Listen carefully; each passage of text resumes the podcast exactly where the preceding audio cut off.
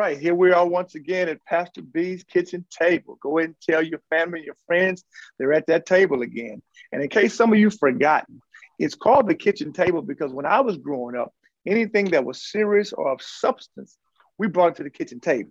We didn't take it, we didn't take it to the patio, we didn't take it to the living room, we brought it to the kitchen table. And so for the past month, we've been dealing with something real of substance and serious. And that's talking about toxic relationships. And we've been dealing with this from so many different perspectives, so many different angles. We've dealt with youth, we've dealt with, with, with women, we've dealt with the generality of it. I'm so glad to have a guest today with us, uh, Minister Ryland Scott here. Minister Ryland Scott, uh, who's the executive part of the executive staff at Fallbrook Church. Will you say hello to the kitchen table audience? What's going on, kitchen table audience? I'm excited to be here, Ryland Scott. And Pastor B, thank you so much for having me on as a guest. Amen. Bless you, my brother. I wanted to in this last session, I wanted to kind of deep dive into this from a male's perspective about dealing with men. So many times when you think about toxic relationships, even relationships, we immediately assume that it's, it's some woman who's frantic or some woman who's been abused or misused, and all those things certainly do take place. But very seldom do we really with from perspective of from the man who may be the one who was a recipient of a toxic relationship or may have been the perpetrator of a toxic relationship. So I just want to just just kind of chat, chop it up with you for a moment, and just talk about from a male's perspective. Have you ever had a man to verbalize to you that I'm in a toxic relationship? Man, you know what, Pastor B, that's an amazing question. I'm excited we're talking about this tonight. Yeah. And to be quite honest with you, that seems to be the norm these days. Um, mm-hmm. I'm a millennial. And so in my generation, it seems as if a lot of guys that are dating right now or in committed or even semi-committed relationships, they find themselves saying that it feels like this thing is toxic. Yeah, absolutely. Yeah. Now, when they say toxic, when the brothers talk about toxic, define that for me. Yeah. Now, to be honest with you, yeah, toxic can actually be a relative term. Toxic can be something as simple as um, she doesn't make your lunch for you when you go to work, or toxic can be something as severe as verbally abusive, even physical altercations, or just doing things on purpose that you're dealing with. So I think there's a mm-hmm. sliding scale when we start talking about the word toxic, okay. because people relatively think of what toxic means as it relates to the environment that they're in, you know? Yeah, yeah, yeah, yeah. The environment there. Yeah. Um, have you ever had a brother? Because I know you deal with a lot of men. Have you ever had a brother to tell you, "I'm the cause of the toxicity in the relationship"? You know what? I actually have. And I think as men, we need to take a moment and look at ourselves because as men, we are biblically the head of any relationship. Um, there's a gentleman that is no longer with us that when he passed away, he made headlines. And it's a gentleman by the name of Kevin Samuels. And he mm-hmm. talked mm-hmm. a lot about relationships. And one thing he would say that actually is true is that men are the gatekeeper to relationships. Yeah. We propose, we give you a last name, we ask you to go on a date. We are the ones that have the ability to take a relationship from level to level to level. And so, as us, with us being men being in charge of the relationship, I think we need to take a moment and consider if we are bringing our childhood, Ooh. our past relationships, our heartbreaks, our insecurities, and imposing those things on the people that we're with and creating a toxic environment. Because the truth is, is if we find ourselves imposing our childhood on our significant other, she'll never do right. She could never yeah. be good enough. Yeah, yeah, yeah. And even that daddy pain, you know, you know, the the the, ab- the absent father or the father who was there but aloof while he was there. And if all that is warehoused within you, then imagine how it's going to manifest itself in those relationships. That's right. Yeah, yeah. yeah. So, but, but but you know, but so many times though, my brother is um these are things that that brothers don't really talk about. You know, they, they often talk about she crazy, or she's the one tripping, or, or yeah. you know, or either she she's demanding too much, she's too needy. Mm-hmm. But seldom, but seldomly, because many times I know in dealing with men, I have to tell them, no, Thou art the man. It's, it's you. It's you. You are the That's one. right. And, and and so many times, brothers. So so why are brothers so hesitant to admit that they have these things incubating on the inside of them? From your opinion. You know, Pastor, I believe that we live in an environment that teaches masculinity. You know, Mm-hmm. um, to be a man in America is to be detached from your feelings. Men don't cry. Uh, men don't show emotions. We're hard, we're strong, we're stoic. And I think that we detach ourselves from our emotions. And if we allow ourselves to interact with our emotions, we have an honest moment and we admit that there's a fault or a flaw. I think that somehow most men believe that that shows a sign of weakness, when in fact, I believe it shows a strength to understand where your insecurities lie. Because the best thing you could ever do, I believe, for a person that you're in a relationship with is help them know where your weaknesses are and where your strengths are. And if you trust them, they'll help you through those moments. Ooh, ooh, now, now, wait a minute, that, that Reverend. So now you talking about you talking about being vulnerable, being in a relationship, being vulnerable, being transparent, being honest, pulling the walls down. But the challenge many times for brothers is that they've never done that with anybody. That's right. And they've never had that modeled in front of them. Ah, And so I believe that oftentimes a toxic relationship from the man's perspective yeah, is a culmination and a manifestation of an inability to be vulnerable, yeah, an inability to be open and to be honest. So therefore, the guy that really is afraid, Mike Tyson is a prize championship fighter, right? I mean, he would break guys' jaws in the ring. But but Mike Yeah. Tyson said one time in an interview that the only reason why he's so aggressive is because he's so insecure and so afraid. Mm, And I think as men, oftentimes we lash out and we create toxic environments because we don't want anyone to see the fear that Yeah. really resides within us. Yeah. yeah, yeah, yeah, yeah. So it's almost that adage that I'm gonna get you before you get me. Because I already have the That's fear that, that somehow you're gonna get me because everyone in my past already got me anyway. So now you're gonna get me. So I'm gonna get you before you get me. Wow. Which is really just a defense right. mechanism. Yeah. Wow. That's it. Brothers, the, the men that are watching now, they're saying this brother is is, is just just spilling all the tea. You just you just you giving all the secrets. You know, you, you open that closet. Yeah. You're And sharing. you- you- When I think about this, uh, Pastor B,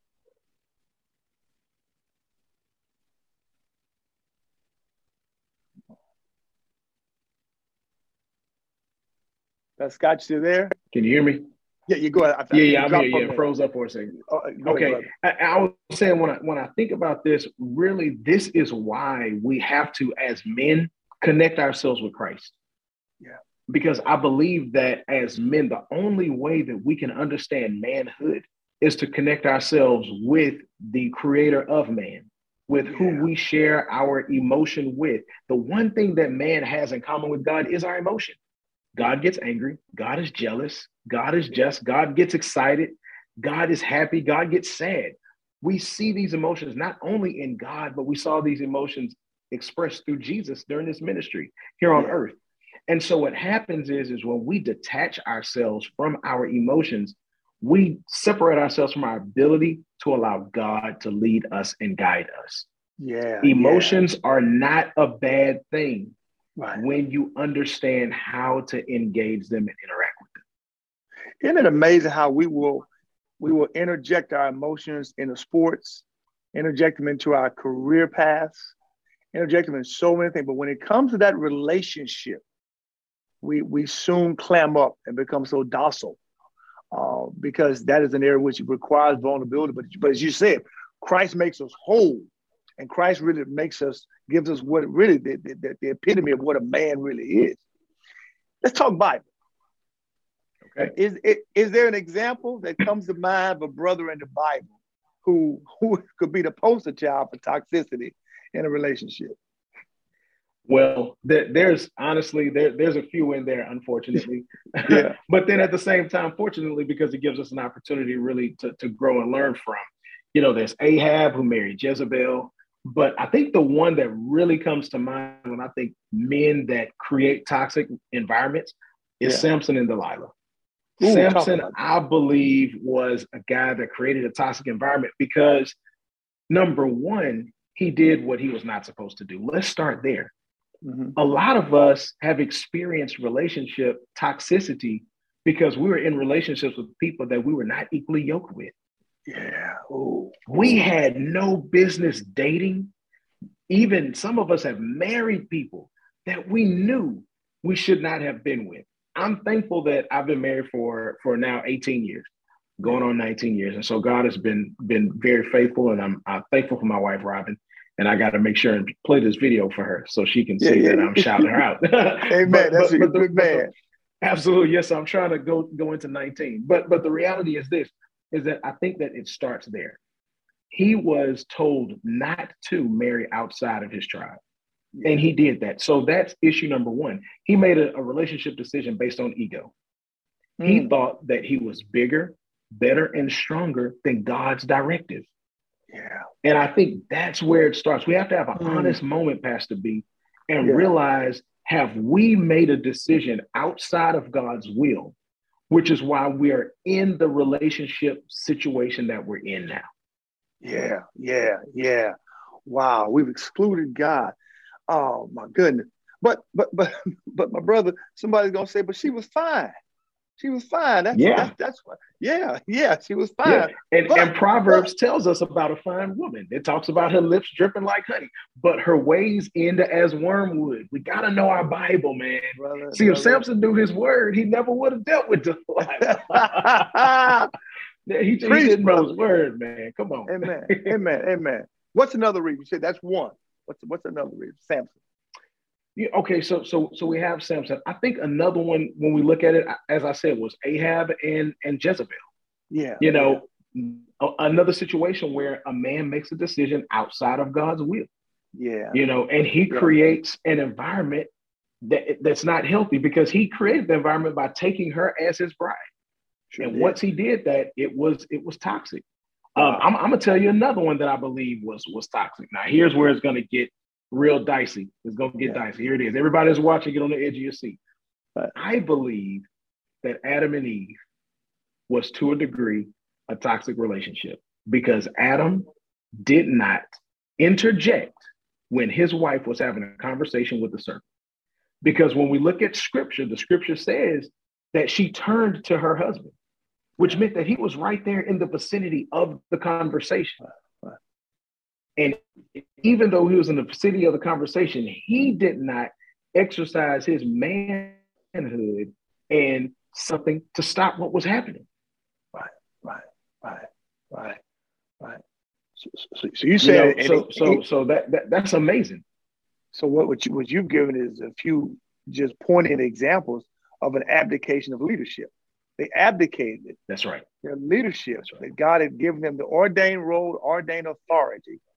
And because they abdicated their role of leadership, things got all twisted. It really became sinful.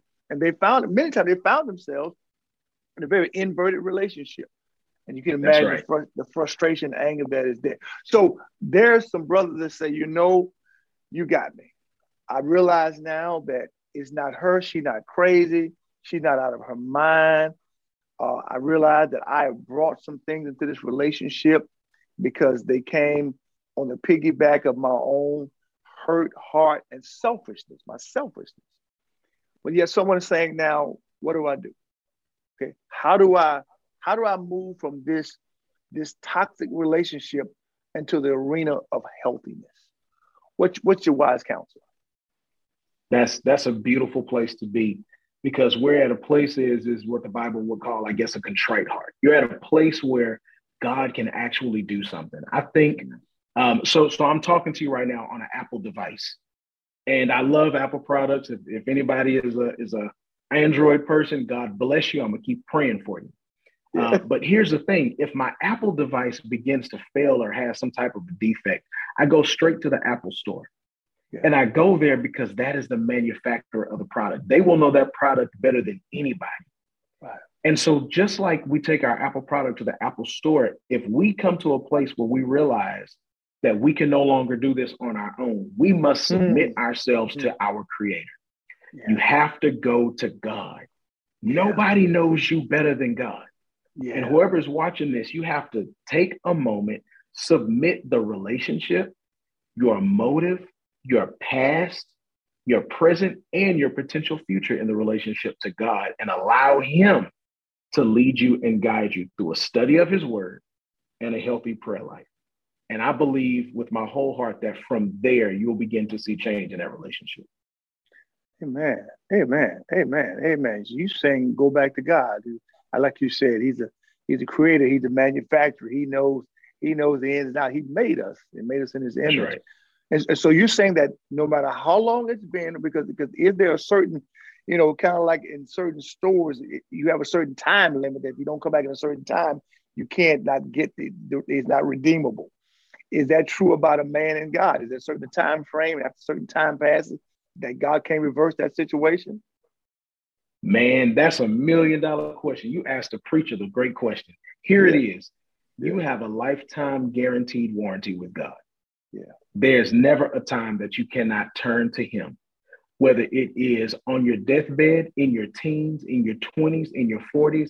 It doesn't matter what stage you are in life. You can always turn to God and God will hear you. Psalm tells us very clearly in Psalms 90, 91, it tells us that He hears every prayer. He hears every single prayer. And then the Bible gives us instruction in the New Testament. Paul writes a letter and he says, Be anxious for nothing. That yeah. Greek word is merimneo. Stop thinking so much. Yeah. But take a moment and pray and turn to God, and He yeah. will hear you, and things will begin to turn around. And as men, this is what we must start to do fight our battles on our knees. Question Are there some signs that demonstrate that there has been this repentance, there has been a reversal of heart, and that brother is ready to go in a new direction in a relationship? Are there any signs? Because there's some sisters watching too. And mm-hmm. they're gonna say, "Yeah, yeah." Brother told, Come on. brother told me a whole lot of stuff over the years. He said a whole lot of stuff he was going to do. I, I heard all that. But now, what are some signs? Because we know that John the Baptist talked about bring forth fruit and keep with repentance. And Matthew 3 8. So, so what are some signs that the sisters should, should be looking for? That's beautiful. That's a great question. So I was just leading a Bible study on Monday night uh, through James chapter 3. Mm-hmm. And J- James chapter 3 starts off talking about the tongue and the dangers of the tongue. And in a toxic relationship, the tongue is the number one weapon. We know that. Right. But then the second half, when it starts into verse 13, it talks about wisdom and how to tell a person who is exercising earthly wisdom versus mm. heavenly wisdom.